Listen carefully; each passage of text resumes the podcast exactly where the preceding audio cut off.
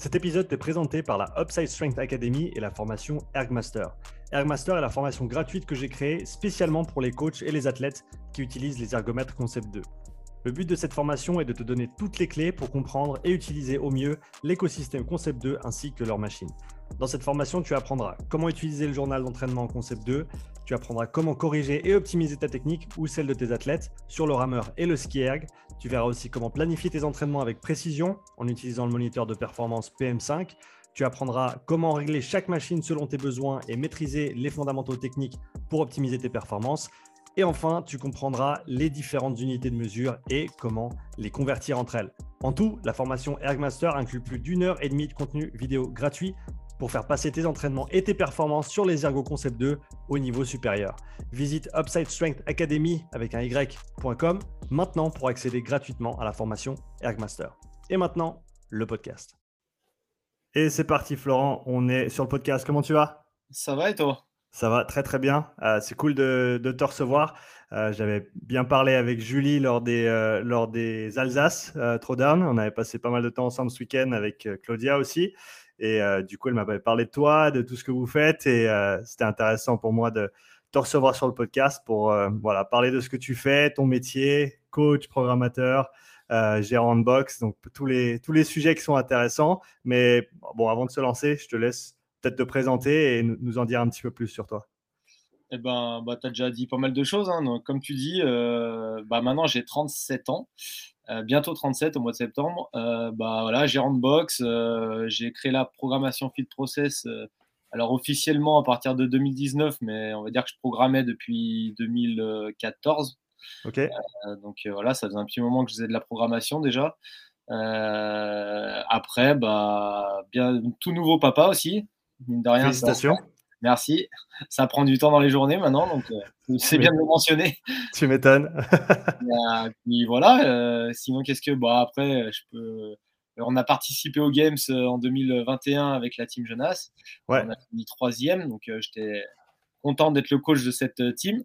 Ouais. Et puis voilà, j'étais aussi allé aux Games avec Carole en individuel en 2019. Ouais. Toujours en tant que coach, donc voilà.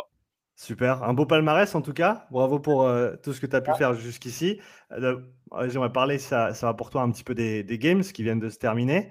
Euh, à mon avis, enfin, de mon point de vue, qui est, bah, pour te donner un peu de contexte, j'ai j'ai fait du rugby, j'ai fait des sports co étant plus jeune. Après, j'ai fait du crossfit pendant un an et demi. La compète, ça m'avait jamais vraiment intéressé. Par contre, je me suis vraiment plongé dedans. Euh, c'était vraiment il y, a, bah, il y a 10 ans en arrière avec les James Fitzgerald, avec euh, euh, Max Elhage qui était encore avec, avec James. C'était vraiment quand avec Kalipa qui, qui était là et, tous les anciens. Et j'ai toujours suivi le sport d'assez, d'assez près. Là, je me retrouve à remettre un, pied un petit peu dedans en travaillant avec, avec quelques athlètes dans le sport. Et, j'ai trouvé, j'ai vraiment adoré la prog des games cette année. J'ai trouvé que c'était un, c'était rafraîchissant par rapport à, alors pas que les autres années c'était, c'était chiant. Hein, je veux pas le contraster comme ça, mais c'était vraiment juste super, à mon avis, bien programmé. Du peu que je connais de la programmation CrossFit, et, donc avec toute ton expérience dans le, dans le, domaine, je voulais, je voulais avoir un petit peu ton point de vue sur, euh, sur le sujet. Qu'est-ce que tu en as pensé? Moi, je suis d'accord. J'ai vraiment adoré aussi euh, cette année-là. Je suis d'accord avec toi. Hein, c'était un peu euh, redondant les années précédentes. Enfin, voilà, c'est, c'était un peu du déjà vu. Voilà, mmh. On savait qu'il allait avoir une épreuve de force, euh, un peu toujours une, une barre euh, qui était là. Enfin, donc là, le sandbag, c'était, enfin, pour moi, c'était vraiment fabuleux. Ça, ça, euh, change des, ça change des grosses barres en 1 ou 3 RM. C'était vraiment un, c'était une petite variation, tu vois, parce que c'était quand même un effort max. Mais au final, pour le show, c'était top, quoi. Ah non, mais carrément. Et puis, le, moi, j'ai bien aimé aussi le retour un peu au basique, les single under. Euh, quand, quand, je vois la galère que c'était pour euh, beaucoup d'athlètes, je me dis, euh, j'ai hâte que l'année prochaine, ils nous proposent du keeping obligatoire. C'est un peu mon, rêve. Ouais, ok. enfin voilà, le retour un peu basique, je trouve, c'est parfait. Donc ouais, non, franchement, la programme, moi j'ai adoré. le Watt du Capitole était, était top. Enfin, non, franchement, je pense qu'il était un peu attendu au tournant, le programmateur. Donc vu que c'était un peu le changement, donc franchement, il a fait vraiment un, super truc. Moi, j'ai vraiment apprécié. Et ton WOD préféré, c'était quoi du week-end? Euh, Mon WOD préféré, ouais, j'ai bien aimé la finale, moi. Le, le... Tu vois, finir. Enfin, moi, moi j'avais bien aimé aussi l'année où vous avez fini avec tous les benchmarks. Je sais pas si tu te rappelles. Ouais, je me rappelle, ouais. si je dis pas de conneries, 2014 peut-être. Ouais. Je crois que c'était ça. Donc là, toi, finir par un par Jackie, bon, un peu, voilà, c'était Jackie amélioré. Mmh. On est au Games, hein, tout simplement. je trouve ça top. Donc j'ai vraiment bien aimé la finale. Après, franchement, il y avait plein de Le, le bike, j'ai bien aimé aussi. L'épreuve natation, elle était top. Ouais. non, franchement, c'était assez complet. Mais Jackie, voilà, le Jackie à la fin était, était cool. J'ai bien aimé. Ouais, ouais j'ai trouvé que c'était bien équilibré aussi la manière dont c'était distribué. J'aurais vraiment voulu qu'ils fassent les legless avec le alpaca. Ça, ça aurait été. Ça, je pense, ça aurait été mon, préféré du week-end s'ils avaient pu faire avec. Je ne sais pas ce que ça aurait donné. Enfin, ça aurait été super intéressant de voir euh, avec les legless, quoi. Ouais, carrément, carrément. Ça aurait été compliqué. Mais il y avait pas mal de, mouvements un peu. Euh, il a innové un peu sur beaucoup de choses. Ouais. Alors, euh, je pense qu'il y avait des prises de risque. Les, les double under crossover, là, c'était, je pense, une prise de risque. Mais, mais au final, je pense que, comme d'habitude, hein, c'est sur le moment, tout le monde râle un peu. Et puis au final, je pense que dans les box, ça fait déjà bah, depuis les games que tout le monde essaye de faire ça. Donc au final, c'est cool, tu vois. Ouais, bah, c'est ce que je voulais te demander, parce que comme tu l'as dit, il a amené pas mal de variations assez simples en fait sur des mouvements de base qu'on revoit tout le temps. Et pour un sport qui se dit constamment varié, au final, on, sait quand même que on sait les mouvements qui vont revenir avec, à peu de détails près. Mais là, le fait qu'il est qui soit pas vraiment allé trop loin en fait. Mais tu vois, les dips sur les barres parallèles après le, après le passage euh, en, en, soutien bras tendu, euh, les, les, HSPU face au mur, les, les pegboards legless, des, des petites choses. Est-ce que toi, ça t'a déjà fait penser, réfléchir à, à, certains mouvements de base qu'on fait tout le temps dans le CrossFit, mais que tu, tu, tu, cherches à voir un petit peu différemment pour justement amener un petit peu cette variation, variabilité au niveau des mouvements? Ouais, non, c'est Après, je, trouve c'est. Alors, moi, en tant que programmateur, où je programme pour des gens. Euh, pour... Alors, je programme pour euh, quelques gamers parce que on a, j'ai la chance d'avoir euh, une team ou un indiv qui est capable de se qualifier, mais c'est, minime, quoi. Mmh mais alors, la programmation générale, après, pour les athlètes, elle est un peu plus, un peu plus on va dire, normale parce que euh, dans les compétitions du coin, c'est les mouvements un peu traditionnels du CrossFit qui retombent. Donc euh, c'est un peu différent, mais, oui, c'est sûr que pour l'année prochaine, quand je réfléchis déjà à la prépa aux Games en team, si on a la chance d'y aller, ah, c'est sûr que ça fait partie, euh, des choses à réfléchir, à imaginer ce qui peut tomber, tester de nouvelles choses, sortir de la boxe. Enfin voilà, donc c'est obligatoire, je pense, si tu veux aller aux Games en tout cas. Et, peut-être, bah, je ne sais pas si c'est pertinent de, ton point de vue, mais je pense même à la personne qui pratique le CrossFit pour l'aspect santé en, boxe et qui veut pas nécessairement aller faire une compète locale où tu sais que tu vas avoir des, des, butterflies, tu sais que tu vas avoir des thrusters, ou peut-être que là, en fait, c'est là l'opportunité d'amener plus de variations justement dans, les, dans ces mouvements qui, au final, deviennent assez répétitifs si tu fais tout le temps les mêmes. Ouais, ouais, non, c'est clair. C'est, je pense, enfin, moi, en tout cas, je programme aussi pour les box et, et dans les semaines à venir, c'est sûr que je vais mettre euh, des single under dans des WOD, alors que c'est vrai que je les mettais souvent en un peu comme les wall walk euh, il y, a, y, y, a, quoi, deux saisons maintenant, une saison? Euh, voilà, c'était en fait souvent un moment d'échauffement, mais qu'il a mis dans le WOD, et bah, les singles, ça va être un peu pareil.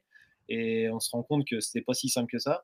Mmh. Et les HSPU dans l'autre sens, enfin toutes ces petites choses, je pense, c'est des choses qu'on va retrouver dans les, dans les programmations de boxe et c'est cool parce que bah, voilà, ça amène une variété. Je pense qu'il y a des gens qui, qui vont être du coup plus à l'aise là-dessus que les mouvements traditionnels, donc ça change un peu le truc, donc c'est cool. Ça, ça varie, c'est bien, je pense que ça fait évoluer le, sport. Hein.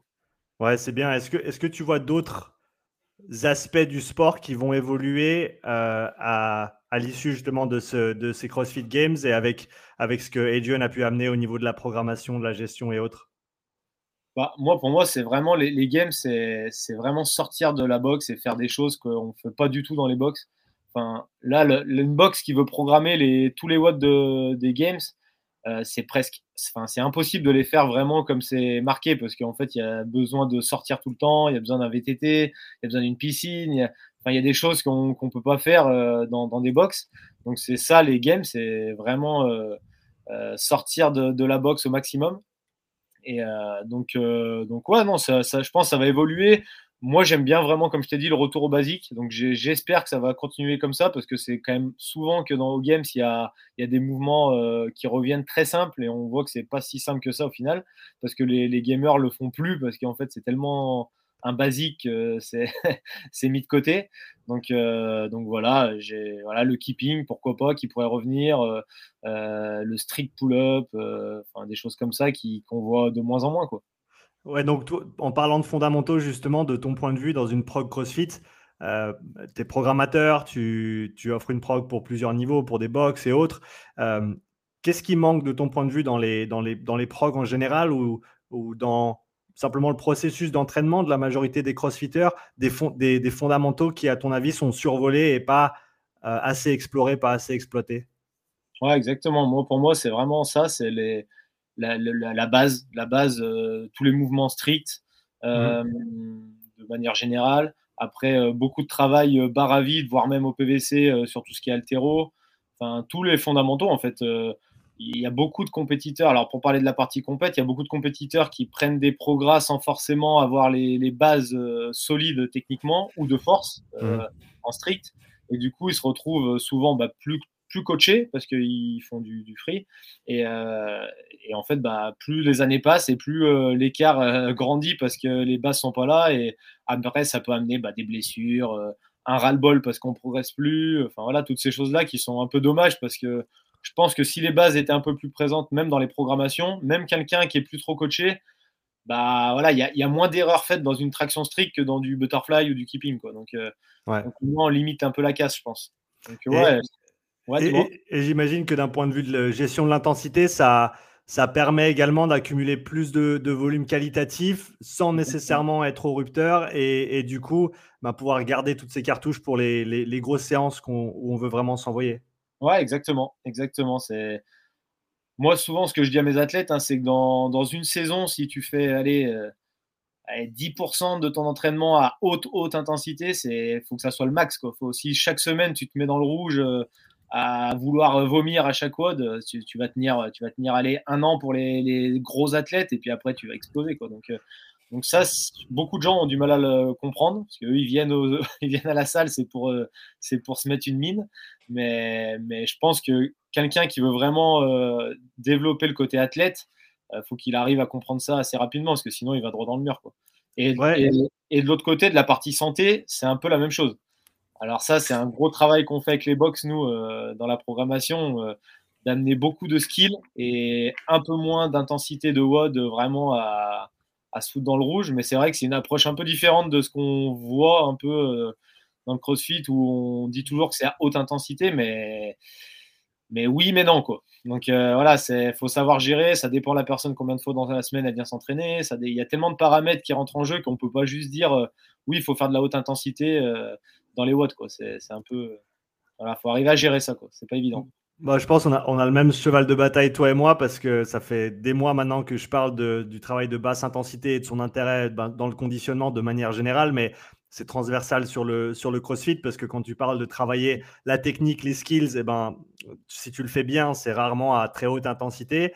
Et du coup, encore une fois, ça te permet d'accumuler beaucoup de volume, d'accumuler beaucoup de volume qui ensuite, en fait, sert de base et te permet de, de, vraiment exprimer ton plein potentiel quand tu vas faire de la, véritablement de la haute intensité. Et c'est marrant, j'ai fait un post là-dessus ce matin. Euh, je pense qu'il y a une évolution aussi, et j'aimerais bien ton point de vue là-dessus, une évolution au fur et à mesure de, je vais appeler ça une carrière, mais de, la, de la pratique d'un athlète en crossfit où quand tu débutes, et eh ben, voilà, tu n'as pas une grosse cylindrée comme moteur. Et donc, même si tu te pousses, tu peux pas faire trop, trop de dégâts. Mais mmh. plus tu deviens fort, plus tu deviens endurant, plus tu deviens performant, et plus en fait ta haute intensité va te coûter. Et au final, peut-être que la recette qui fonctionnait au début de je vais me mettre quatre cartouches par semaine, et eh ben, plus tu avances et plus tu fais de volume et, et plus en fait ta haute intensité est véritablement de la haute intensité de, manière absolue. Et, moins tu peux te permettre de, tu peux pas te permettre en fait de, garder la même approche que ce qui t'a emmené là où tu es maintenant. Ouais, c'est sûr. Bah après, de toute façon, c'est souvent quand on commence, on dit, hein, il y a tellement de mouvements dans le CrossFit qu'on est obligé de progresser. Peu importe ce que tu fais, tu peux avoir la, la pire programmation euh, qui existe, tu vas forcément progresser parce qu'en fait, tu vas juste pratiquer un nouveau sport, donc euh, c'est facile de progresser. Après, mmh. le point dur, il va arriver au bout de aller deux ans peut-être de pratique où là, euh, si tu commences à faire toujours n'importe quoi, bah, il va forcément avoir un plateau que tu vas avoir du mal à passer. C'est là où bah, l'accompagnement, la programmation euh, et d'autres paramètres, hein, le sommeil, euh, la, nutrition, etc., qui va rentrer en jeu. Mais Mais oui, je suis d'accord avec toi. Si, si, tu, si tu, fais quatre entraînements à fond, une fois que tu as 3-4 ans de pratique, ça va te faire très très mal. Et puis de toute façon, tu vas pas tenir. Hein. Généralement, les gens qui font ça, ils, se blessent très rapidement ou alors ils sont en sur-régime et, et, souvent ils ont un ras-le-bol. C'est plus psychologique après qu'ils ont du mal à, tenir. Ouais, et comme tu dis, sur, régime ou, même du fait qu'ils essaient de pousser constamment, leur système nerveux s'autorégule et ils passent leur vie à 80% alors qu'ils pensent faire du sang. et il suffit qu'ils prennent une semaine de vacances et ils reviennent et il y a tout qui explose parce que dans, le bon sens, ils arrivent à, casser des PB et tout parce qu'en fait, il leur fallait juste un peu de repos pour pouvoir. Euh, ben, ils avaient trop de fatigue et ils n'arrivaient pas à manifester leur, euh, leur fitness.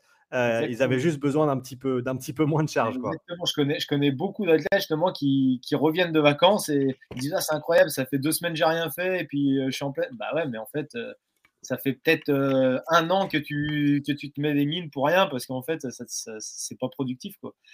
Mais bon, ça c'est, c'est, c'est une grosse bataille. Hein. C'est vraiment pour moi c'est le plus dur à faire comprendre aux, aux, aux athlètes quoi comment justement est-ce que tu communiques avec des athlètes qui seraient dans cette situation où tu vois qu'ils surchargent leur semaine, ils font trop d'intensité Parce que du volume, on peut en accumuler énormément tant qu'il est bien raisonné, bien structuré et, encore une fois, tant qu'on ne fait pas trop d'intensité de manière générale dans la semaine, comment est-ce que tu raisonnes ou, coaches ces athlètes pour les aider à comprendre que en faire un petit peu moins, ça, va certainement leur amener un petit peu plus quand dans la philosophie même du sport, moi je me rappelle des vidéos de Fluning de, l'époque où tu voyais qu'il faisait 9 entraînements par jour. C'est un peu la, course au volume, quoi. C'est un peu la course au volume. Donc, comment est-ce que tu, tu, tu, tu, trouves l'équilibre entre euh, la, perception de ce qui est nécessaire pour performer dans le sport et en fait ce qu'il faut vraiment, surtout pour des, des, gars et, et, des nanas qui sont performants déjà, c'est-à-dire peut-être faire un petit peu moins, mais faire un petit peu mieux? Bah, moi, la meilleure solution que j'ai trouvée pour, euh, en tout cas, à ma box et dans la programmation, ce que je propose, c'est que les gens soient coachés. Mmh. Donc, euh, ça veut dire qu'ils vont pas faire un entraînement, euh, ils vont, ils vont jamais passer deux heures dans la box à faire tout seul les blocs qui sont prévus. Donc, il y a forcément un coach qui va être là. Donc, c'est pour ça que nous, dans la prog, on a la, une partie qui est prévue dans, le, dans la séance du jour, le WOD du jour de la, de la box. Et en fait, déjà, tu as une heure où tu es coaché. Donc, le coach, il va forcément t'accompagner dans, dans ce qu'il faut faire et l'intensité qu'il faut y mettre à ce moment-là. Donc, notamment la partie skill.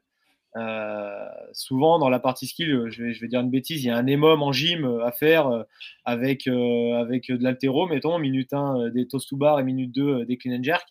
Et, mais en fait, ce, ce bloc-là, il peut être fait de 10 000 façons différentes. Même si tu as le nombre de reps qui est marqué et que chacun va faire le même nombre de reps, il y a l'intensité que tu mets. Est-ce que tu vas faire du touch and go Est-ce que tu vas faire du, pick and drop C'est pas du tout euh, la même, euh, la, même chose. Euh, est-ce que tu vas faire une broken tetos to bar Est-ce que tu vas casser Est-ce que tu vas faire des options peut-être différentes que, que tu aurais fait si le coach n'était pas là Enfin voilà, moi pour moi, le, coaching, c'est la base. être tout seul, pour moi, ça demande vraiment à l'athlète d'être d'être hyper rigoureux, hyper discipliné, et c'est pas évident, même quand ça fait des années que tu t'entraînes. Euh, enfin voilà, moi je le vois avec Julie ou Lucas par exemple, qui, qui s'entraînent depuis maintenant quelques temps, qui, qui je pense s'entraînent bien. Ils ont compris ce principe-là en tout cas.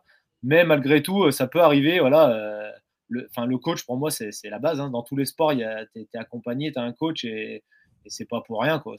C'est que ça doit servir à quelque chose. Sinon, tous les gros athlètes n'auraient pas de coach hein, dans tous les sports. Comme, comme, tu l'as dit, avoir ce, feedback, cet œil externe qui permet d'avoir un, regard un petit peu neutre sur ce qu'on fait et, pas impliqué, parce que comme tu l'as dit, tu as la tête dans le guidon, c'est toi l'athlète, tu exécutes, et, pour se détacher de ça ensuite et, avoir la, je ne veux pas utiliser nécessairement le mot maturité, mais avoir le détachement en fait émotionnel, de pouvoir juger en fait comment, comment est-ce que je performe, comment je me sens, est-ce que la prog elle fonctionne. comme tu l'as dit, il n'y a, pas énormément d'athlètes au plus haut niveau qui le font. Je sais, si je me trompe pas, André Houdet, il, il manage sa propre programmation. Mm. Euh, je ne sais pas si tu en connais d'autres qui le font, mais c'est vrai qu'il y en a, il y en a peu quoi. Ouais, il y en a, il y en a forcément qui le font, mais moi, mon point de vue, c'est quand même bien d'avoir un œil extérieur pour, pour plein de raisons, hein. pas forcément euh, ce côté-là aussi. C'est, ça peut être une partie technique, ça peut être euh, euh, une partie un peu aussi psychologique, de, discuter avec quelqu'un qui, de, d'échanger avec les ressentis que tu as. Enfin voilà, il y a, y a plein de paramètres qui font que pour moi, avoir quelqu'un qui est là, qui alors qui, on peut appeler ça un coach ou appeler ça comme on veut, mais qui est, qui un œil extérieur qui va t'aider à, à avancer quoi. Mmh je voulais parler un petit peu de, programmation individuelle et team. Donc, toi, tu, tu manages euh, sur, les, sur les deux plans. Est-ce qu'il y a des grosses variations de programmation euh, entre les individuels ou, ceux qui veulent performer en individuel et ceux qui veulent performer en team ou, pas nécessairement? Bah, alors il y a la grosse partie de toute façon, euh, même en team, il y a quand même une grosse partie de prog indiv parce que bah faut quand même que chacun soit soit assez fort pour faire partie d'une team quand enfin selon ce qu'on veut viser mais mais voilà la, partie indiv elle est dans tous les cas importante. Après oui la partie team je crois on l'a vu cette année euh, euh, au Games hein, euh, Reykjavik était attendu et au final on voit que six mois d'entraînement en team ça ça suffit pas forcément pour vraiment faire une vraie team. C'est pour ça aussi que Mayhem ça fait des années là ils s'entraînent tous les jours ensemble pratiquement n'y a pas de secret, hein, ça, fonctionne. Donc oui, nous, quand on y est allé, en tout cas, on avait le projet, on avait fait un an complet à s'entraîner. Euh, alors pas tous les jours ensemble, parce que chacun a sa vie et il y a des, impératifs, mais le plus possible, en tout cas, ils s'entraînaient ensemble, même si c'était euh, une partie individuelle, mais en tout cas, ils, étaient vraiment les quatre ensemble à s'entraîner. Et euh, donc oui, il y a une différence parce que, parce que déjà, ça t'aide, je trouve, de t'entraîner à plusieurs. Enfin, pour moi, c'est primordial et et c'est la base de, de, Fit Process, de ce qu'on a créé, c'est de s'entraîner à plusieurs, de, faire, faire tout seul son entraînement dans son coin.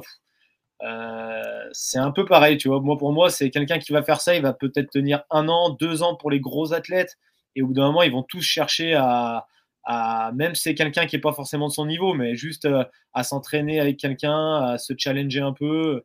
C'est presque obligatoire, quoi. Tout seul, euh, tous les jours, c'est vraiment dur. Donc, Donc donc pour répondre à ta question, ouais, il y a une petite différence entre team et indiv, même si les bases sont quand même un peu, un communes. Après, j'imagine que du fait que quand tu es en team, tu peux vraiment t'appuyer un peu plus sur les, sur autres. Euh, donc est-ce que, est que tu dirais que, et c'est de loin pas un, un reproche que je, que ferais aux, athlètes de team ou autres, mais est-ce que tu as tu peux te permettre d'avoir un peu plus de faiblesse qu'un athlète qui va, qui va essayer de performer en, indiv de ce fait-là ouais. ouais, clairement, clairement en, team, tu peux, euh, tu peux arriver à t'échapper, euh, à trouver un échappatoire sur quelques mouvements où tu es faible parce que bah, c'est ce WOD-là, il tombe, c'est pas de la synchro et du coup, bah, tu peux te reposer un peu sur les autres. Après, c'est un peu comme tout, hein, c'est risqué aussi parce que si ce mouvement-là, il tombe en synchro à 4, bah, c'est le plus faible de l'équipe qui va, qui va jouer. Donc, euh, donc je pense que c'est quand même un pari risqué. Il faut qu'au maximum, euh, chaque individualité de la team soit le plus fort possible. Mais, oui, après, comme dans toute équipe, euh, je pense dans tout sport d'équipe, euh, la force de l'équipe, c'est le, plus, le maillon le plus faible qu'il y a. Donc il faut essayer de, de grappiller. Après, là où je suis d'accord avec toi, c'est que la personne, l'athlète qui est le meilleur dans la team, lui, il peut se permettre, entre guillemets, d'être un peu moins performant, de faire un peu moins d'efforts parce qu'il sait qu'au final, il sera toujours au moins au niveau du, moins bon de la team. Donc euh, voilà, il est un peu plus relax, entre guillemets. Mhm. Mais psychologiquement, la team, c'est quand même pas simple, je trouve. C'est parce que tu as, l'attente des autres à côté. Tu peux pas dire, bon, bah, je rate mon WOD, c'est pour moi, c'est pas grave. Tu as, les trois autres à côté qui sont là. Donc ça, ça c'est un peu plus. Alors, il y en a, ils préfèrent, mais il y en a, ils ont plus de pression en team. Ça dépend un peu des profils de chacun, mais, mais voilà, c'est pas simple non plus. C'est vraiment deux choses différentes.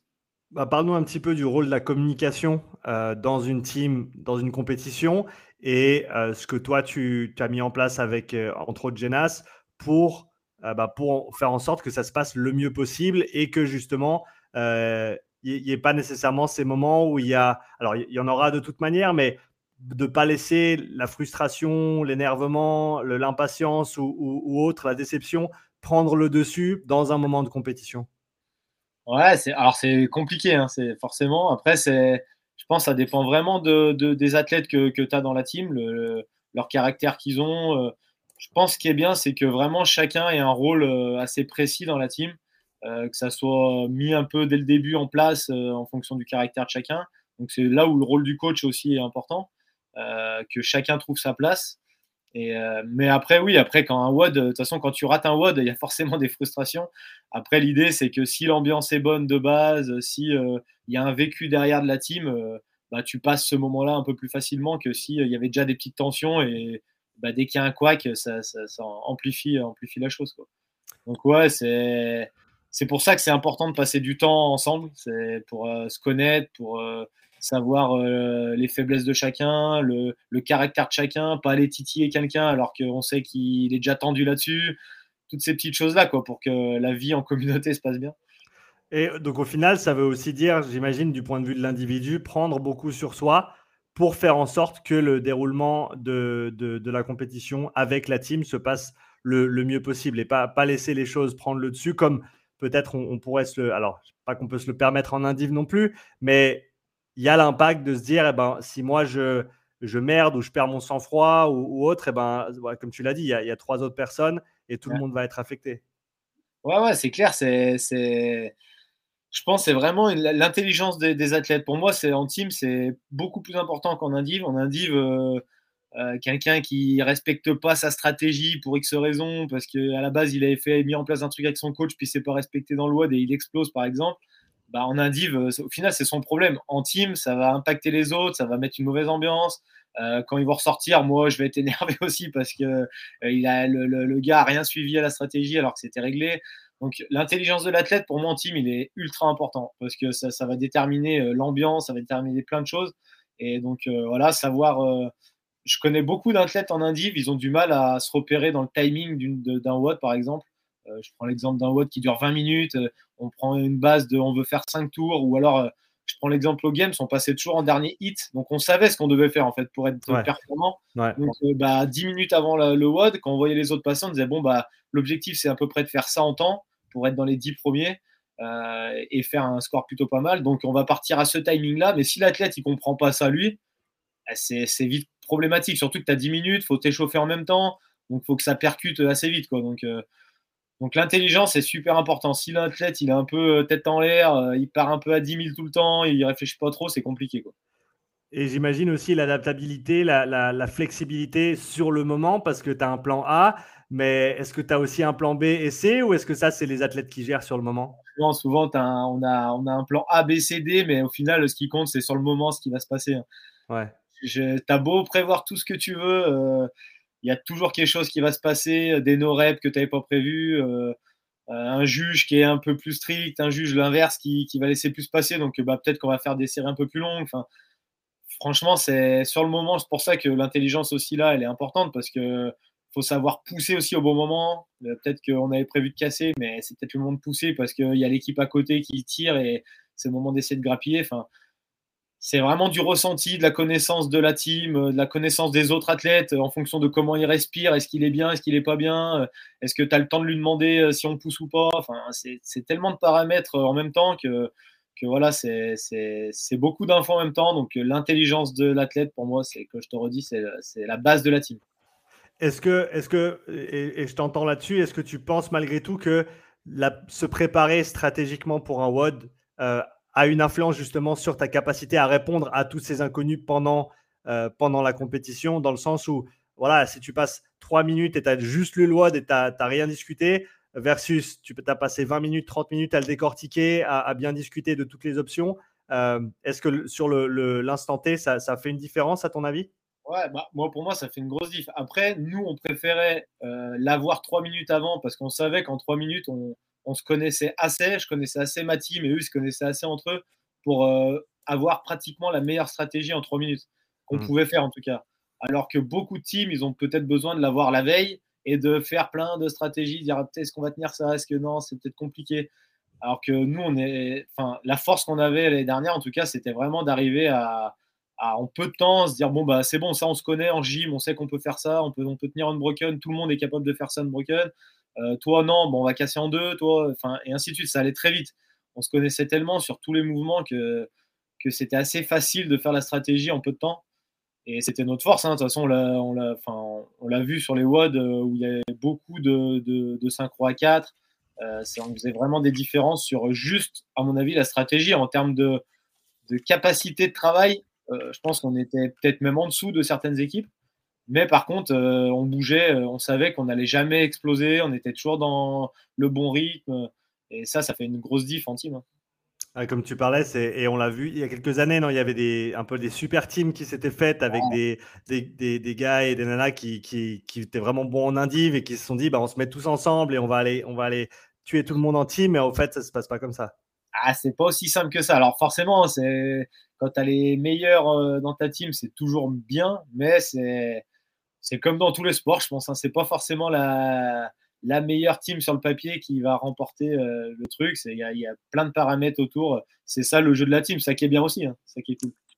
Tu as parlé de l'importance de s'entraîner ensemble en team. Est-ce que c'est tout aussi important à ton avis de, si on veut performer en compétition, de également bah, faire beaucoup de compétitions ensemble pour avoir cette pression? Ou est-ce que tu penses que ça peut être répliqué de manière assez, euh, assez juste à, l'entraînement pour le jour J avec la pression de la compète et toutes les inconnues autour, quand même performer en team Franchement, moi je suis pas. Alors déjà de base, je suis, je, suis toujours en train de dire à mes compétiteurs de ne pas faire trop de compétitions parce qu'ils ont tendance à vouloir en faire beaucoup. Donc moi je suis plutôt partisan de ne pas trop en faire et pas forcément d'en faire en team si tu fais. Euh, le, le, le, processus, quand même, il est long des games. Donc, il y a les Open en indiv. Après, tu as les quarts en team.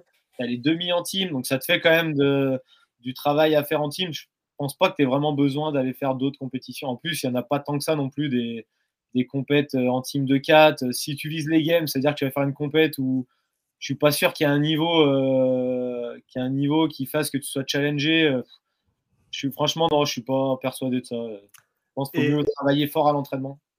Et est-ce que tu aurais le même discours pour un individu qui, qui, qui ferait de la compète en individuel, qui, qui s'en sort très très bien en entraînement, mais qui du coup a beaucoup de peine à, exploiter son ou à exprimer son potentiel euh, en compétition? Comment est-ce que tu travaillerais avec un athlète comme ça? Ouais, c'est sûr. Si, si, le problème est plus mental, comme tu dis, euh, bah pourquoi pas euh, sur une saison essayer de faire un peu plus de compète pour qu'il il s'habitue un peu à cette ambiance-là. Mais après, moi, de manière générale, la saison, euh, pour moi, si tu fais aller quatre compètes dans ta saison, c'est déjà. Enfin, entre les Open, les quarts, les demi, les games, tu vas aux games. Euh, si tu vas avoir une période un peu off, hors saison, te préparer, tu peux pas caler une compète. Enfin, là, toi, une compète, mettons en septembre, octobre, pour moi, un athlète qui vient de finir les games, il veut préparer la saison d'après, enfin, je vois pas comment c'est possible. Ta saison, elle va commencer vraiment peut-être qu'en janvier ou février, en fait, aux Open, quoi. Ouais. C'est compliqué de mettre des compètes au milieu, ou alors c'est. Ou alors, faut être capable de se dire, je vais faire cette compète-là, mais en mode un peu chill. C'est vraiment juste pour euh, travailler autre chose que la partie, euh, comme tu dis, peut-être la partie mentale. Mais franchement, y a, ça me paraît compliqué d'aller dans une compète et de dire euh, j'y vais pas pour performer. C'est un peu, un peu dur à faire, et puis je vois pas trop l'intérêt. Donc, donc, non, moi je pense, si vraiment, ou alors tu sacrifies une saison, comme tu dis, si c'est un problème mental, tu mmh. dis bon, bah, cette saison-là, vas-y, on va travailler sur l'aspect mental des compètes. Quitte à. Il y aura forcément un moment où ça va être un peu plus dur si tu commences à faire 5, 6, 7 compètes dans l'année. ça va commencer à être dur, la saison, elle va être longue. Mais après, tu sais que ça va peut-être payer pour la saison d'après. C'est un projet à plus long terme. le, mot que tu as utilisé, sacrifier, il est quand même assez, euh, assez fort, dans le sens où, de ton point de vue, alors parlons de quelqu'un qui peut-être est en train d'essayer de se qualifier pour les, demi-finales en indiv, donc qui a un bon niveau, mais qui, faut juste passer ce cran du dessus. Donc, de ton point de vue, faire trop de compétitions dans l'année, ça va avoir un impact négatif sur le développement de l'athlète? Moi, pour moi, ouais. Surtout qu'en fait, les compètes, elles sont soit elles sont, elles sont vers les Open ou les quarts, donc c'est compliqué de les faire parce que bah, c'est quand même ta priorité. C'est déjà, si tu veux aller en demi, il faut déjà aller en quart. Même si normalement, si tu es potentiellement euh, qualifié pour aller en demi, les c'est une, formalité. Mais bon, faut, cette période-là, elle est super importante pour te préparer pour après. Donc, une compète, pour moi, ça veut dire c'est la semaine avant, tu fais pas grand-chose en gros. Tu, tu vas pas t'entraîner fort parce que tu as la compète à préparer. La semaine après, c'est un peu pareil. Euh, ça va être compliqué de, vraiment s'entraîner comme il faut parce que bah, tu as la compète qui vient de se finir, tu as, mis, as poussé, tu as mis de l'intensité, il faut récupérer. Donc en gros, tu as deux semaines euh, compliquées, quoi. voire même plus. Si vraiment tu as poussé, euh, ça peut durer un peu plus longtemps ou tu te sens moins bien. Donc ça fait beaucoup de semaines perdues. Si tu en fais 3-4 dans l'année, bah, en fait, tu t'entraînes plus beaucoup. Quoi. Donc c'est un peu mon point de vue moi là-dessus. Mais c'est la bataille avec mes athlètes, hein. parce qu'eux, ils veulent faire des compètes. Ouais, donc tu dirais que ça c'est un autre cheval de bataille, c'est parce qu'au au final, comme tu l'as dit, euh, bah, ça te bouffe. Tu fais une compète dans un mois, tu as la moitié du mois de l'entraînement qui est, qui est loin. Exactement. Et alors, avec les athlètes, quand on discute de ça, ils me disent non, mais je fais cette compète là, mais je le fais pas vraiment, c'est pas l'objectif de l'année, toi je le fais juste pas. Bah ouais, mais en fait, une fois que tu es là-bas, tu es dans le WOD, tu vas pas. J'ai été athlète. Dans le WOD, tu vas pas dire j'y vais à 80%, tu vois, c'est impossible. Tu, tu, tu, peux pas faire ça. Donc, euh, donc au final, tu sors de la compète, ou alors tu fais une compète. Euh, des fois, il y en a qui me disent Ah, mais je fais une compète avec mon pote, c'est juste en team pour rigoler, euh, c'est fun, mais c'est pire parce que ton pote, il a pas le même niveau que toi. Donc toutes les reps qui vont être dures, c'est toi qui vas les faire en plus, et au final, c'est encore plus, plus intense que donc pour moi, c'est l'objectif en fait, c'est le plus important. Moi, je, suis honnête avec l'athlète. Hein. ton objectif, c'est d'aller en demi. Bon, ben, on va se préparer pour aller en demi. Euh, la compète du coin, euh, machin, on s'en fout, tu vois. Euh, si tu veux faire ça, c'est qu'en fait, ton objectif, il n'est pas vraiment clair dans ta tête. T'es pas focus, quoi. Donc, donc voilà, faut, faut que ça soit clair. Après, si c'est un athlète qui il me dit, bah, mon objectif, c'est les French en inter, par exemple et qui veut faire des compètes un peu avant, bah, pourquoi pas Parce que c'est n'est pas le même niveau d'intensité, d'exigence. De, il y a pas, il y, a moins de choses à mettre en place à côté euh, en dehors de l'entraînement. Enfin voilà, c'est accessible un peu plus euh, facilement. Tu peux te permettre de faire des petits trucs à droite à gauche. Par contre, quand tu vas aller en demi ou aux games, c'est tellement exigeant que si tu commences à t'éparpiller dans l'année, euh, alors à moins que tu t'appelles Fraser et que et tu as des capacités de fou, si tu peux te permettre de faire deux trois petits de trois petits euh, écarts et tu veux tirer aux games. Mais Fraser, s'il veut gagner les games, il faisait pas d'écart, tu vois. S'il voulait participer aux games, il pouvait se permettre de faire deux, trois compètes dans l'année qui servaient à rien. Mais il le faisait pas dans tous les cas, lui. Hein. Il, faisait, il, faisait, un triathlon en octobre. Voilà, exactement. Mais non, mais c'est vrai, c'est. Je pense que la, saison off, un peu, elle était, elle était énorme. Pour, pour les gros athlètes, la saison off, elle est énorme, en fait. Parce qu'ils ont besoin de ça. C'est tellement intense après la période où tu pousses que bah, il faut une période où tu récupères et que tu fasses la basse intensité et, que, ton corps récupère tranquillement pour euh, tenir les saisons. Parce que c'est pareil, entre euh, performer une saison et performer pendant 10 ans, c'est pas la même. C'est pas le même objectif. Donc, euh, en fait, c'est un projet avec l'athlète. Moi, c'est vraiment ça que j'essaie de mettre en place. C'est qu'est-ce que tu veux faire? C'est quoi ton projet sur un an et 5 ans et 10 ans? Et à partir de là, bah, on, bosse sur un truc. Et si tu n'es pas d'accord avec ce que je te propose, ben, souvent, on travaille plus ensemble. Hein. C'est faut que ça soit en accord, sinon c'est peine perdue d'avance. J'ai un athlète avec qui j'ai communiqué récemment qui m'a dit euh, depuis décembre, il a fait une dizaine de watts maximum. Et euh, son PB Fran, il était à 2,20 avant. Et pour atteindre un 2,20, il avait fait un cycle spécifique Fran, etc. Et là, il m'a dit il a fait son altéro, son renfo gym, son cardio basse intensité, un petit peu d'intensité ici et là, mais vraiment très très peu. Et il a retesté son Fran et il a fait 2,25. Donc il est à 5 secondes de son PB avec au final une fraction de l'intensité qu'il mettait avant. Euh, comment est-ce que, est que tu penses qu'il y a de la peur aussi L'idée de, se dire, mais en fait, le sport, sur le papier, encore une fois, hein, mais c'est peut-être pas nécessairement la réalité du processus de l'entraînement. La compétition, en tout cas, elle est à haute intensité. Ça, on, ça, on est d'accord. Le, mais, mais tout le monde considère le crossfit comme étant le sport de haute intensité. Et donc, forcément, dans la tête des gens et des athlètes, peut-être, eh ben, on doit faire de l'intensité fréquemment pour pouvoir performer. Comment est-ce que tu, tu, raisonnes avec un athlète qui pense comme ça? Est-ce que tu penses que ça contribue au fait que bah, justement les athlètes veulent peut-être pas lâcher en fait cette, cette intensité, se dire ouais mais si j'en fais pas pendant deux semaines, je vais tout perdre en fait? C'est ça, bah, c'est comme tu dis, c'est de la peur. Hein. C'est alors peut-être de la méconnaissance aussi. C'est pour ça que le coach il est important d'essayer d'expliquer ça. Et après, il y a le coach, il doit aussi arriver à le convaincre parce que c'est pas, même t'as beau lui dire, euh, bah, on va faire ça parce que c'est bien pour toi, lui va te dire, mais non, mais en fait, si je fais pas, comme tu dis, je fais pas d'intensité pendant trois mois, euh, je vais arriver sur ma compétition, je vais être nul. Mais non, en fait, non, c'est le principe même de la compétition. C'est, as une phase de préparation et as la phase de l'intensité, elle, elle, va être ce week-end-là. Mais avant, c'est juste de la prépa. Faut, faut, faut, que tu sois prêt à mettre de l'intensité à ce moment-là il faut que tu sois le, le, plus, euh, le plus en forme possible pour arriver ce week-end-là en forme. Mais c'est dur euh, pour eux, en fait, pour arriver en forme, il bah, faut faire plein de choses avant euh, à la même intensité que le jour J pour être capable de le refaire. Mais je pense que c'est dans. En fait, je sais pas trop si c'est dans tous les sports. Je pense que c'est bien propre au CrossFit quand même. Parce que dans, tous les sports, souvent, les, entraînements sont plutôt assez cool.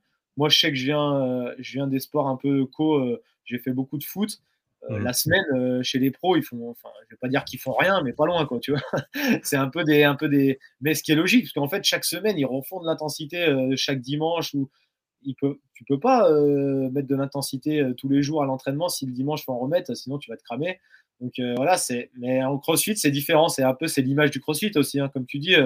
On a, c'est Froning en 2012, 2014, 10 entraînements par jour. Donc oui, forcément, on se bagarre avec ça maintenant, mais, je pense que les mentalités changent quand même. Hein. C'est de plus en plus les gens comprennent ça et, je pense que ça, va dans le bon sens en tout cas. J'ai l'impression.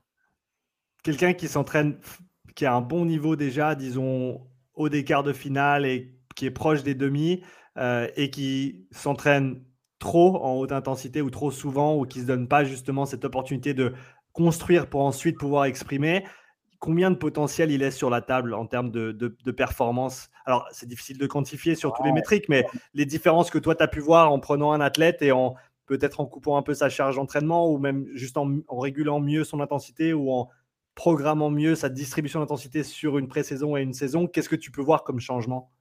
Je pense, en fait, moi, pour moi, déjà, surtout, la, grosse diff, ça va être la blessure. Parce que la hmm. plupart des athlètes en crossfit qui ont du mal à passer un cap, c'est qu'à un moment donné, ils sont blessés.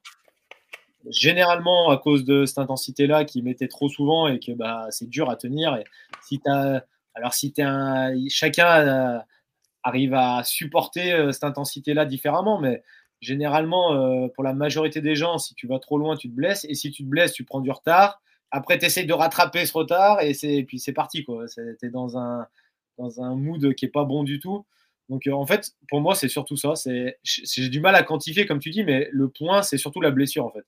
Si, mmh. si, tu passes le cap de te blesser une fois, puis deux fois, et puis après, c'est parti, tu commences à être dans un cercle un peu vicieux où où tu essayes de rattraper ce que tu as perdu pour être en forme à cette compète-là, parce que tu vas à tout prix la faire, et puis machin. Et tu te perds, et en fait, un an passe, deux ans passent, et puis après, bah, c'est dur de revenir. Après, euh, ça pousse derrière, il y a les petits jeunes qui arrivent, tu as raté un peu le coche de là où tu étais le plus en forme. C'est voilà, c'est un peu, un peu ça. Donc, c'est pour ça qu'on essaye de travailler dès le début, dès que les gens arrivent, moi, qu'ils ont un an de crossfit, je vois qu'il y a un potentiel. on essaye de discuter, de mettre en place un projet un peu euh, sur 2-3 ans, parce que c'est toujours pareil, les athlètes, ils veulent performer tout de suite. Donc c'est ça qui est dur à mettre en place, c'est de dire, bah ok, essaye cette année de viser, euh, sais pas moi, les Marseille Trodon. L'année prochaine, on vise euh, euh, une compète un peu, je sais pas moi, une Wadapalooza ou une grosse compète un peu comme ça extérieure hors de la France. Et dans 3 ans, pourquoi pas aller en demi ou au Games, Quelqu'un qui a un gros niveau, hein, je parle. Hein. mais, mmh. mais, voilà, en tout cas, un processus comme ça, ça me paraît sain Quelqu'un qui arrive qui me dit je vais aller aux Games euh, l'année prochaine. Euh, ouais, ok, ok, mais ça va être dur quand même là. Il y a, quand même un processus à faire. Ouais, non, mais moi je suis prêt à m'entraîner euh, tous les jours à fond, machin. Ouais, mais c'est pas ça le problème en fait. Il faut du temps, c'est tout. Hein, Donc voilà, c'est beaucoup d'échanges et, et, convaincre. Convaincre les athlètes, essayer de, de, de, les pousser à ce que toi tu as envie de faire avec eux pour que tu penses être le mieux. Quoi. Là, disons que là, on est en, on est encore, on est en août. Donc on a, on vient, alors la saison compétitive entre guillemets vient de se terminer pour les, pour les ceux qui sont allés aux Games. Euh, il y a encore des compétitions locales qui se déroulent. Il y a, si je me trompe pas, il y a les, Marseille tout bientôt. Euh, quelqu'un qui veut par exemple aller aux demi-finales l'année prochaine? Pour, pour toi, son, sa pré-saison ou son intersaison entre maintenant et les Open, qui seraient techniquement ou théoriquement la prochaine échéance compétitive importante pour aller aux demi-finales. Comment se structure cette deuxième partie de l'année? Il y a combien de semaines, combien de mois où il va peut-être faire un petit peu moins de crossfit et un petit peu plus de développement de toutes les qualités physiques, physiologiques, athlétiques qui sont nécessaires pour performer en crossfit? Comment les six, prochains mois s'organisent euh, de ton point de vue? Tu parles de quelqu'un qui, est, qui sort des games là ou qui. Non, quelqu'un qui, euh, comme je disais avant, quart de finale, qui a fait l'écart, qui, qui, était pas mal en quart, mais qui n'a pas, qui a pas pu passer au niveau supérieur au demi et qui souhaite le faire l'année prochaine. Bah, dans l'idée, moi je pense que la saison, comme tu dis, elle vient, on, va dire quelqu'un qui a raté les demi de pas loin. Ça veut dire qu'il a sûrement fait les French, euh, qui était un objectif aussi, qui a fait deux, trois petites compètes peut-être pendant l'été, là, les Alsace, ou enfin là, des compètes un peu comme ça pour se faire plaisir ou en team avec des, potes. Et après, je pense que juillet, août, septembre, octobre et novembre, ça fait déjà cinq mois. Je pense qu'il peut le consacrer à, déjà récupérer pendant la phase un peu d'été. Et après, bah, tout ce que tu as dit, basse intensité, construction un peu euh, corporelle pour remettre un peu euh, euh, de base dans tout ça. je pense que ça peut aller jusqu'à presque la fin de l'année. Hein. Parce mmh. qu'en fait, quelqu'un qui a, souvent la peur des athlètes, c'est comme tu dis, c'est de dire je vais arriver en janvier, si je fais ça, je vais être, euh, je vais être nul. Alors, oui, sûrement en janvier, tu ne seras pas dans la meilleure forme de ta vie. Mais en fait, les Open, ils commencent que en, février, déjà mars. Normalement, les Open, ça devrait bien se passer pour arriver en quart, même si tu n'es pas à 100%. Donc, c'est pas très grave si tu n'es pas encore à 100% à ce moment-là. Par contre, en fin avril, début mai, quand les quarts vont arriver, là, tu seras à fond parce qu'en fait, tu auras commencé en janvier à remettre un peu de crossfit dedans, euh, de l'intensité tout doucement. Et, quatre mois, ça suffit largement pour retrouver un niveau quand tu as déjà un bon niveau de base. Hein. Mmh. C'est pas comme qu'un débutant qui, oui, a besoin de faire un peu d'intensité tout le temps parce que c'est le début. Une fois que tu as des bonnes bases, ça revient très vite. Le corps a une bonne mémoire. Hein, donc, euh, donc, ouais, je pense au moins jusqu'à fin décembre, je dirais. Cinq mois, c'est long quand même. C'est long et c'est ça qui est dur à faire. c'est ça qui est dur parce qu'il y a ce manque aussi d'intensité. C'est un peu. Euh, je pense que c'est même plus que physique, c'est un peu mental. C'est l'envie de se pousser un peu les endorphines qui arrivent après, enfin voilà, tout, tout, ça qui manque en fait, je pense. Mais, à mon avis, ça, serait bénéfique. Tu as des stratégies pour combler entre guillemets ce manque ou l'adresser ou est-ce que tu, tu, leur dis non, tu, tu démerdes, tu gères jusqu'à novembre? stratégie, il y a toujours des. Toi, des, un week-end, euh, tu t'entraînes un, un week-end euh, ensemble, tu fais un petit what team. Euh, ah, tu te pousses un peu en what team, il y a un peu moins de volume, tu sais que ça va pas te tuer pour la semaine d'après, mais mais tu vas quand même pousser dans des intensités un peu plus hautes, histoire de, tu te fais plaisir avec, avec des potes sur un entraînement, à te pousser sur un truc, un challenge. Il y a, moyen, tu vois, de, donner des petites, euh, des petites euh, comme ça, des petites intensités, mais faut pas que ça soit impactant, en fait, pour pas que tout le travail de base soit impacté. Mmh on avait quelques questions qui nous étaient venues d'Instagram, du coup, je voulais en, ressortir quelques-unes. alors, je les ai, lus avant, mais je ne les ai pas toutes de tête, donc je vais les relire comme ça. Nico demande comment gérer sa prog hebdomadaire pour travailler ses différentes qualités sans créer trop de fatigue? Ben voilà, on est en plein dedans.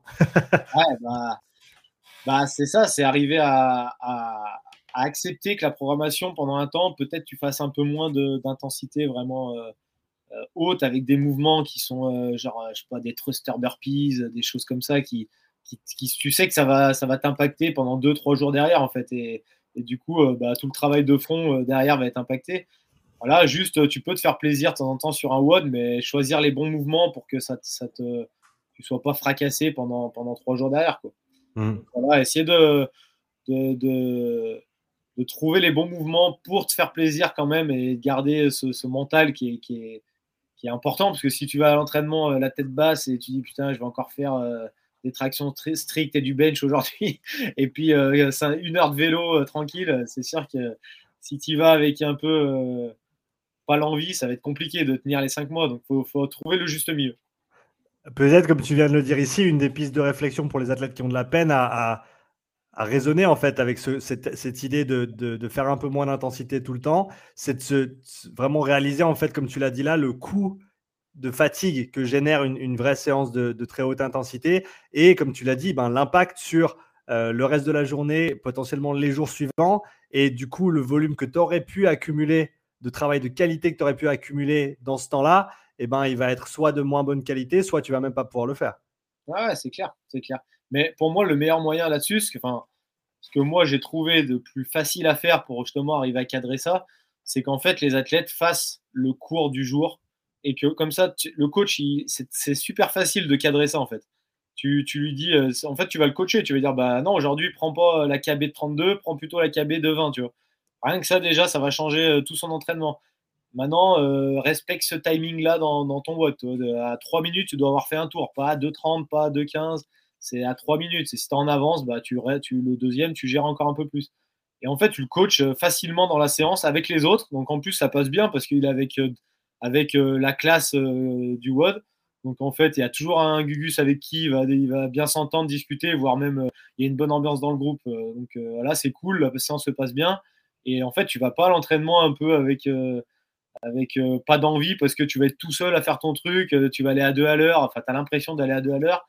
Voilà, tu es dans le mood de la séance, il y a une bonne ambiance, ça raconte un peu des conneries à droite à gauche. Pour moi, c'est la meilleure façon. C'est vraiment d'arriver à travailler en groupe et, si possible, de faire les, les séances de classe, euh, euh, c'est encore mieux, tu vois. Et tu gardes euh, un bloc à côté que tu fais parce que voilà, tu as forcément, si tu es athlète, tu as besoin de faire peut-être un peu plus que la classe, mais, mais en 1h30, 1h45, tu as, fait, as fait tes blocs avec tes 1 heure de classe au milieu et tu as, pris du fun. Quoi. Tu en as déjà parlé un petit peu, mais Bastien demande comment sont organisés les cycles gestion de volume, intensité en fonction de l'année Ça dépend, j'imagine, le niveau du compétiteur Ouais, exactement. Alors après, il y a, quand même des bases un peu euh, communes. Après, on essaye d'individualiser un peu en, bah, sur les, formats. Ça veut dire quelqu'un qui a une compète, euh, quelqu'un qui va faire les Marseille, forcément, euh, on va peut-être lui donner des consignes un peu différentes que quelqu'un qui prévoit, comme tu as, vu tout à l'heure, qui veut aller en demi et qui a fini sa saison un peu plus tard. Voilà, c'est un peu individualisé là-dessus, mais la, notre base de prog, elle est quand même commune. Ça veut dire que, que même si tu fais les Marseille, à moins que tu m'as dit en début d'année, c'est mon objectif de l'année, dans ce cas-là, c'est un peu différent. Mais si euh, c'était pas forcément ton objectif, mais tu t'es quand même inscrit parce que euh, tu voulais faire cette compète-là, bah, ça veut dire que depuis juillet, tu fais quand même beaucoup, beaucoup de renfaux, de muscu et tout ça. Et puis, et puis les Marseille, ça n'empêche pas que ça soit fun, même si tu n'es pas à ton pic de, de niveau, toi, c'est pas très grave. Mmh. En fait, c'est c'est la, la, ton, ton, objectif de l'année et puis, euh, et puis l'entraînement, il faut que ça soit en corrélation. Tu peux pas dire mon objectif c'est les French et vouloir être à 100% au Marseille. Pour moi, c'est impossible. Tu vois. Ouais, et comme tu l'as dit, il faut être super clair sur ce vers quoi tu tends et après il faut faire en sorte que tes actions s'alignent avec ça parce que exactement. tu peux pas dire un truc et après faire le contraire. C'est exactement ça. Qu'est-ce que tu conseilles aux athlètes qui peut-être justement ne sont pas alignés entre leurs propos et ensuite leurs actions Est-ce que tu leur dis d'écrire leurs objectifs et ensuite de, de, de, travailler à reculons en termes de, développement bah, bah, J'imagine que ça, c'est ton boulot plus que le leur de, coach, de périodisation par rapport à cet objectif. Mais ouais, comment, comment est-ce que les athlètes peuvent justement mieux gérer euh, leur quotidien euh, en vue d'un objectif précis? Bah, Je pense déjà, la base, c'est qu'ils le comprennent. Parce que moi, quand je parle avec beaucoup d'athlètes au début, quand c'est vraiment le début de la collaboration. Souvent, en fait, ils, pour eux, un objectif, c'est pas forcément. Euh, ils n'ont pas forcément un objectif dans l'année. Ils veulent. Euh, ils me disent, bah, je veux faire telle compète, telle compète, telle compète. Je dis, bah ouais, mais là, tes compètes, il y en a une en mars, une en avril et l'autre, elle est en septembre. Enfin, tu vois, c'est compliqué d'être. Euh, tu peux pas être performant tout le temps, en fait. Ou, alors, tu peux être en bonne forme, mais tu peux pas avoir trois points comme ça, aussi éloignés et être euh, ultra performant. Il faut, faut, faut, que tu en choisisses un pour toi qui est la priorité. Et les deux autres, c'est, on va dire, c'est plus du fun et tu feras avec les moyens du bord à ce moment-là, tu vois, euh, en fonction de, de, ce qu'on fait. Mais, et souvent, en fait, une fois qu'ils ont compris ça, déjà, c'est plus simple après à, travailler avec eux. Et, et, puis pour ceux qui ont vraiment plus de mal, bah ouais, j'essaie de leur euh, faire écrire leur, leur, objectif de, de, sur papier qu'ils m'envoient. Et après, et après, comme ça, en fait, c'est simple d'être en corrélation quand il y a un problème ou quoi. Il me dit, ouais, je n'étais pas en format de compète. Je dis, bah ouais, mais c'est pas grave, c'était pas ton objectif en fait cette année. Pour l'instant, on travaille là-dessus. Euh, souvent, je leur, je leur rappelle, euh, bah, toi, sur ton, ton max en bench, euh, ça a pris tant de kilos. Alors, c'est sûr que pour l'instant, sur un watt de 20 minutes, tu es un peu moins bien, mais, mais ça va venir, tu vois, c'est pas, pas grave. C'est un travail un peu mental, c'est beaucoup d'accompagnement. J'imagine de la perspective et de la patience aussi, en sachant que juste parce que bah, l'objectif que je veux réaliser dans six mois, dans huit mois, je dois, je dois pas pouvoir le manifester maintenant. Justement, c'est dans six mois, dans huit mois. Et, et, si le processus est clair pour y arriver et qu'il y a une, une, véritable progression qui est mise en place, comme avec une, une prog euh, comme, comme, comme, tu le fais, et eh ben voilà, là aujourd'hui, non, tu vas pas pouvoir réaliser ton objectif, mais parce que c'est pas le but en fait, c'est dans six mois, c'est dans huit mois. Exactement, exactement. Mais c'est ouais, c'est un, un, travail, euh, c'est vraiment un travail de, de longue haleine, hein, c'est pas évident. Après, des fois, j'ai eu le, le, le, truc inverse, ça veut dire que la personne euh, acceptait assez facilement ce processus, mais par contre, au moment où il fallait, où fallait vraiment y aller, bah en fait, euh, le petit quotidien un peu tranquille, toi, ça lui allait bien finalement. Et il avait plus de mal à passer à la vitesse supérieure quand il fallait. Donc, donc euh, après, de toute façon, chaque athlète est différent. Donc, euh, c'est vraiment essayer de, de, bah, les aider. Hein. De toute façon, c'est le rôle de, c'est mon rôle et le rôle des coachs. Hein. C'est d'essayer de faire passer des caps en fonction de chacun. On a tous euh, des points faibles à droite, à gauche. Il y en a, c'est l'entraînement, il y en a, c'est la nutrition, il y en a, c'est le sommeil, il y en a, c'est un peu tout. Il faut essayer de les aider un peu de partout, même si on n'est pas spécialiste dans tout et de les orienter. voilà, si c'est la nutrition, les pousser vers quelqu'un qui va les aider si c'est euh, autre chose. Enfin voilà, c'est c'est un tout. Hein. Je pense vraiment la performance, c'est pas juste la programmation. Hein. Pour moi, la programmation, c'est vraiment euh, c'est souvent je dis c'est aller peut-être 20%, 30% dans, dans l'athlète. Le reste, enfin moi je suis assez clair avec mes athlètes. Je leur dis tu ferais peut-être une autre programme, ça serait peut-être pareil, tu vois. C'est c'est pas la programme en fait qui va jouer, c'est c'est tout l'aspect mental qu'il y a autour et comment tu la gères, tu vois, qui est important. Ouais, l'exécution, parce que tu peux, tu as, ce qu'il y a sur le papier, mais après il y a la forme du jour, il y a ce que tu as fait le jour avant. Euh, tu n'es pas, pas exactement. Enfin, moi je sais que j'ai jamais, avec un, client ou un athlète, j'ai jamais effectué une séance exactement comme elle était écrite. Ça se passe jamais, ça se passe jamais exactement comme tu l'avais planifié. Exactement. Mais j'ai beaucoup des fois, ils me disent, ouais, il y avait sur le, je sais pas, il y avait un 5x5 à faire. Et putain, la première série, c'était grave dur. J'ai pas pu la faire. Du coup, euh, j'ai quand même, en gros, j'ai échoué à chaque fois. Euh, quelqu'un m'aidait. Je disais, mais non, mais en fait, faut que tu arrives à, enfin, faut que tu arrives à comprendre que si c'est le jour-là et ça, c'était pas bien pour X raisons, il y a tellement de paramètres que, moi, je peux pas le savoir. Tu vois, il y a, une, y a une partie où c'est toi qui peut-être t'as moins bien dormi, peut-être euh, tu as des, des, choses dans ta vie qui font que tu es moins en forme en ce moment, euh, autre que la progra, tu vois, c'est pas mmh. forcément la progra qui, qui, qui est remise en, en, jeu. Bah, c'est pas grave, baisse les charges ou fais moins de reps. Enfin, faut, faut, faut qu'aussi l'athlète il arrive à trouver ce, cette intelligence-là, à se dire bah ok, faut peut-être que je m'écoute aussi de temps en temps et changer un peu le truc euh, quand il faut. Quoi. Mais ça, c'est pas simple. Hein. Ça demande euh, beaucoup de beaucoup d'entraînement et de, de, temps aussi euh, et de, de, passion aussi, je pense. Si l'entraînement c'est pas un truc qui nous passionne, bah, on lit bêtement ce qui est écrit, on fait, et puis des fois c'est pas forcément le mieux. Et, aussi le, ça demande à se connaître et à savoir s'écouter. Et à une, une citation que, qui est traduite de l'anglais, donc elle n'est pas exacte, mais euh, du patineur de vitesse Niels van der Poel qui a gagné le 5000 et 10 000, euh, double record du monde et double champion olympique, euh, qui disait il faut savoir entendre son corps quand il te murmure pour pas devoir l'entendre crier. Et, je trouvais que c'était assez bien mis. c'est clair, bah, ça nous parle bien. le petit Pacha demande selon toi, la génétique a-t-elle un rôle pour le haut niveau au CrossFit? Bah Oui, bien sûr. Bah oui, clairement clairement, euh, on peut pas tous être euh, Fraser, on peut pas tous être euh, Froning. bien sûr, il y a, la génétique a un rôle de base. Après, après avec des génétiques, il y en a qui font rien avec. Hein, donc voilà, c'est oui, oui, ça, forcément ça joue, mais ça joue peut-être, je sais pas en pourcentage, peut-être 30%. Allez, puis après il y a tout le travail derrière.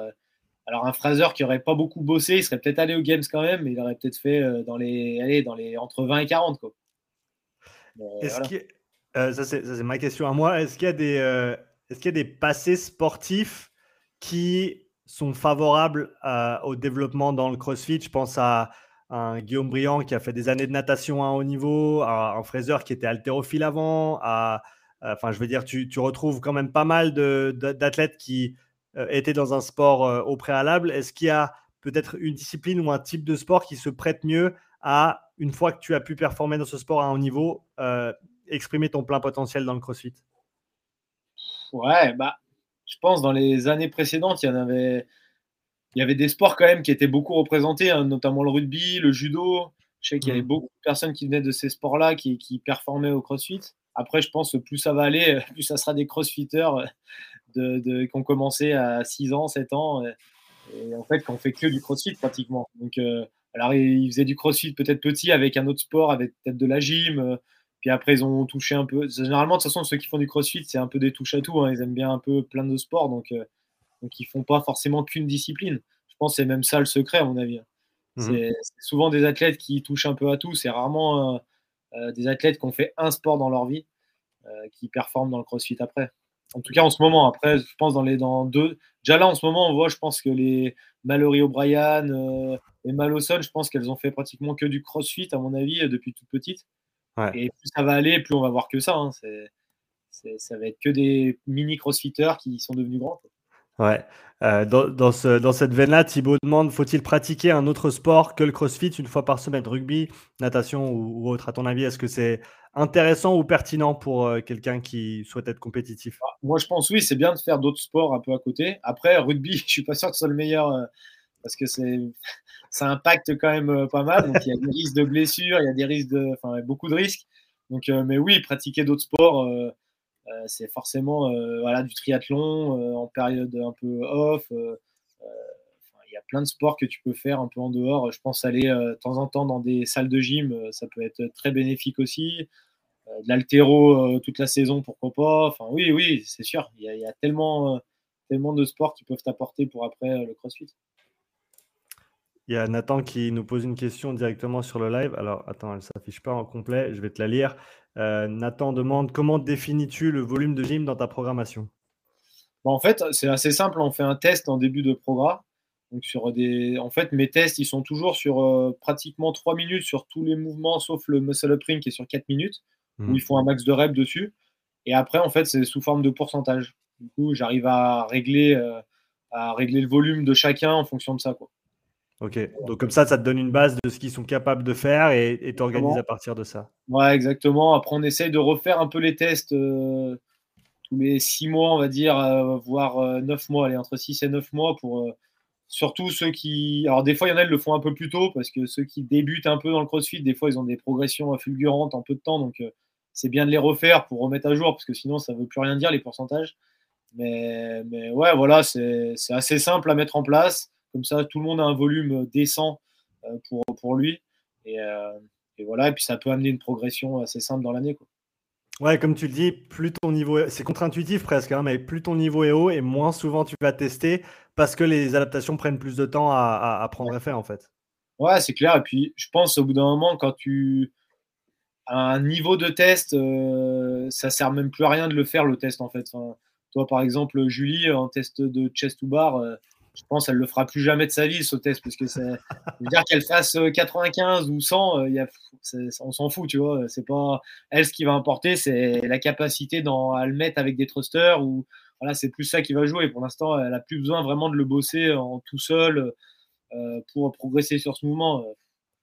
Voilà à un moment donné c'est arriver à une certaine un certain nombre un certain score que moi j'ai dans, ma tête voilà c'est plus après un travail vraiment de de volume dessus, c'est plus euh, à mettre en complément d'autres mouvements pour progresser euh, dessus. Est-ce que tu as la même vision avec euh, juste la, force, si on parle de, de, bench, strict press, squat, deadlift Est-ce qu'il y a aussi un seuil supérieur ou genre là, tu es assez fort ou est-ce que ça, c'est quelque chose qu'il faut continuer à essayer de pousser constamment? Je pense, ouais. Alors après, je dis pas que en gym, quand tu es fort, faut, faut pas trop en faire. Hein, c'est loin de là. Hein. Au contraire, même moi, je suis plutôt partisan de quand tu as un point fort, faut, faut pas qu'il devienne juste point fort. C'est vraiment, tu deviens imbattable dessus. Parce qu'en compète, en fait, quand tu fais premier, c'est bah, il faut, faut mieux faire premier-dernier que moitié-moitié. C'est toujours ce que je dis à mes athlètes. Donc, euh, quand tu as un point fort, faut y aller. Et donc, en force, c'est pareil. oui, c'est sûr que si tu es très, très fort, euh, bah, tu as peut-être euh, d'autres priorités pour que, équilibrer ton fitness. Mais il faut quand même, faut pas se dire, j'en fais plus pendant six mois. Quoi. Euh, oui, oui, faut. T'es fort, bah tant mieux. Profite, fais de la force, sois encore plus fort. Et, quand il y a un mouvement de un watt de force qui sort, il est pour toi. Il y a Explosive Fitness qui demande est-ce que des cycles d'hypertrophie en off-saison, si oui, combien de temps? Est-ce que c'est pertinent à ton avis pour un crossfitter de, de faire du travail spécifique en, hypertrophie? Euh, Au-delà, je dirais parce que la, la, manière dont je le vois en tout cas, ou en tout cas je le perçois, le travail d'hypertrophie, c'est du travail accessoire qui est extrêmement bénéfique pour les athlètes de manière générale, euh, santé articulaire, santé musculaire aussi, euh, apport, de, apport de flux sanguin, etc. C'est extrêmement pertinent de ce côté-là, mais est-ce que tu fais véritablement pour certaines personnes des cycles d'hypertrophie euh, spécifiques? Ouais, carrément. Si bah, typiquement, si tu as un gros problème de force et que tu es un peu débutant dans le, dans le fitness général, tu n'as jamais fait de muscu dans le passé ou tu jamais. Bah, je pense que c'est super important de, de passer par là avant de avant de commencer à faire des, de la force pure et dure. Quoi. Donc, euh, te préparer un minimum. Après, quand tu es un peu plus avancé, je le prends un peu plus, comme tu as dit, c'est plus pour de la santé articulaire, c'est plus pour euh, euh, voilà, de la, un peu hors saison. tu en refais un peu, mais c'est assez rapide. Tu en fais beaucoup moins que si tu débutes un peu dans le fitness et que, et que voilà, tu as, besoin de cette partie-là pour, pour prendre de la force par la suite. Mais, oui, dans tous les cas, c'est j'en mets tout le temps euh, à tout, tout, tout niveau. Est-ce que ça, c'est quelque chose que tu as toujours fait ou parce que c'est vrai qu'il y a, il y a 10 ans en arrière, euh, l'hypertrophie, c'était pas nécessairement bienvenu dans, dans, une programmation de CrossFit. Bah, alors, j'en mettais beaucoup moins, mais j'essaie d'en mettre quand même parce que moi, j'ai fait beaucoup quand même de. beaucoup de muscu avant de faire du crossfit. Je faisais même que de la muscu avec, avec beaucoup de courses à pied. Voilà, c'est bon, le passé un peu militaire qui, qui, fait que je faisais beaucoup de ça. Mais, mais du coup, j'en gardais un peu. Mais c'est vrai que, y a, y a, ouais, comme tu dis, il y, a, y a 10 ans, il y a même 8 ans, je dirais, c'était mal vu. Tu faisais, tu commençais à faire un, un, mouvement un peu de muscu dans une salle de CrossFit. Euh, T'as limite le honneur qui venait, il disait tu fais quoi là C'était un peu ça. C'est vrai, hein, c'était vraiment mal vu. Alors que maintenant, ça, maintenant il y a des beaucoup de salles de, de, CrossFit qui ont des machines de muscu et c'est de plus en plus le cas. Et je pense que c'est bien. Ouais, c'est un, un, complément quoi. Bah, carrément, c'est super important. Hein. Il y a Caroline que tu connais bien qui demande euh, la préparation mentale nécessaire pour ce sport. Comment tu l'abordes ce sujet? Ah, c'est, Alors, pour l'instant, on n'a jamais fait appel à un coach mental, vraiment, dans, que ce soit euh, pour la team ou. Euh, j'ai déjà discuté avec des coachs mentaux pour, pour, pour échanger comme ça, juste par genre connaissance, on va dire, parce que ça m'intéresse. Mais alors, je sais pas s'ils en ont pas éprouvé le besoin ou si, euh, ou si c'est pas encore vraiment ancré dans, dans, dans, le CrossFit, tu vois. Je, je sais pas trop, mais je pense que c'est quand même une partie super importante mmh. parce que bah voilà, on est tous différents, on a tous des approches différentes. Je pense que, que moi j'ai une façon de faire qui avec des gens ça passera peut-être pas euh, sur l'aspect justement mental parce que mon, discours il, ça va pas leur parler et peut-être que s'il y avait un intermédiaire avec un coach mental euh, ça pourrait fonctionner. Enfin, donc ouais, je pense que ça peut être euh, alors c'est, vraiment difficile. Je pense que c'est, pour moi, c'est important de bien s'entendre avec son coach, qui est vraiment une entente, qu'on parle le même discours. Et, après, le reste, euh, est-ce que faire un appel à quelqu'un d'extérieur, ça peut être bien? Je pense que c'est vraiment euh, euh, propre à chacun. C'est vraiment, si tu en sens le besoin, bah, pourquoi pas tester et puis voir ce que ça donne. Je pense que tu peux faire toute une carrière sans forcément aussi faire appel à, une aide extérieure. c'est vraiment propre à chacun. Florence, c'était un, énorme plaisir de te recevoir sur le podcast. Euh, j'ai vraiment passé, l'heure est passée très très rapidement. Ouais, carrément. pour, euh, pour ceux et celles qui souhaiteraient en savoir un peu plus sur euh, les progs que tu offres et, les autres services que tu as, où est-ce qu'on peut te retrouver en ligne? Eh ben, sur FitProcess, Instagram, Facebook, voilà, fitprocess.prog. on a un site internet aussi, fitprocess.fr, donc il y a toutes les infos dessus. Euh, moi, j'aime bien travailler avec les, avec les honneurs parce que je pense que c'est un bon, une bonne passerelle pour que les gens soient toujours accompagnés.